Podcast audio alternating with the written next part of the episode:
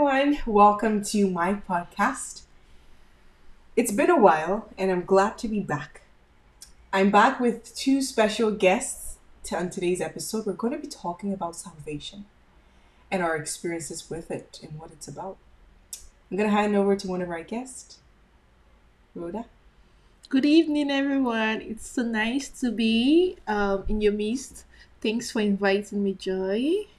My pleasure. All right. So I'll be talking about my salvation experience. Yes. Okay. I am here with my husband.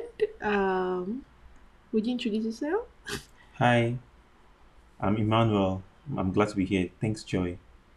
Oh, my pleasure. Like they say, two shall become one, and we're going to go into the other episodes uh, in our in our following um, sessions with regards to how to become one. But before we get into that stage, it's good to understand how we came to know Christ, because that's the center of our podcast and what we've been trying to share or pass across. So I'll actually start over with you. How how did you come to know Christ? Okay, so um, I was born in a Christian home.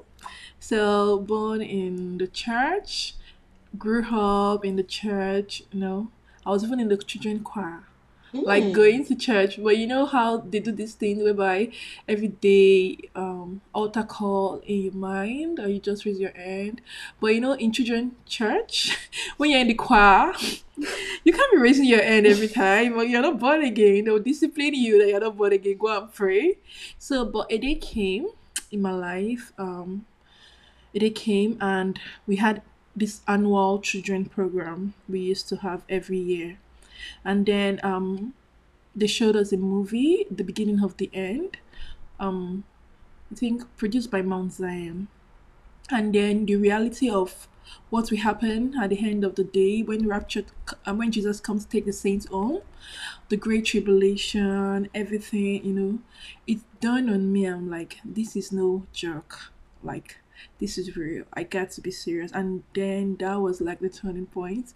I remember crying my way to God, asking God for mercy, and you know, going back home to tell my parents because I was kind of very religious. Like, you won't pinpoint any bad thing to me. Like, you won't pinpoint. I knew there were struggles. Like, I was going through like a lot of things, but at that point, I, I totally. I mean, I. I knew that I gave my life to Christ at a point. Going back to apologize to my parents, I've hurt them in any way, you know, like that's like the restitution part of Right. it. Yeah, but that was like the turning point in my life. That was a turning point. But you know, along the line, you know, salvation story, you grow, you ex- I mean, experience challenges, you know. So there were other points in my life, but that day was like the turning point in my life, and that was how I got saved genuinely. Oh wow, that's awesome. Yeah.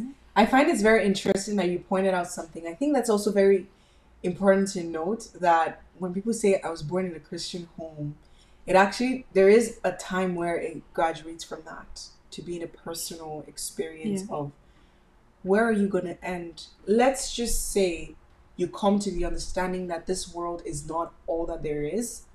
What else do you have? Like aside from the lovely car, the fancy home, the lovely friends, is that all you've got? You know, when you're faced with that thought, it's easy for you to start making strategic decisions that both here on earth and in eternity, my choices have to be meaningful and relevant. And so I'm not short sighted. And I remember just the perspective of people that have money, or when I was a younger girl, I remember when people would give us like candy or they would share food, I would just keep mine for a later time. And then people would come back and say, like, how come you never ate yours? Like, come and give me some. And I'm like, no, now it's my turn to enjoy it because I didn't get to enjoy it when you were like rubbing it in my face. And I feel like that's kind of similar to how salvation can be seen. If people are so quick to like not planning for the future and just seeing this world as all that there is, and then eventually feeling like they missed out.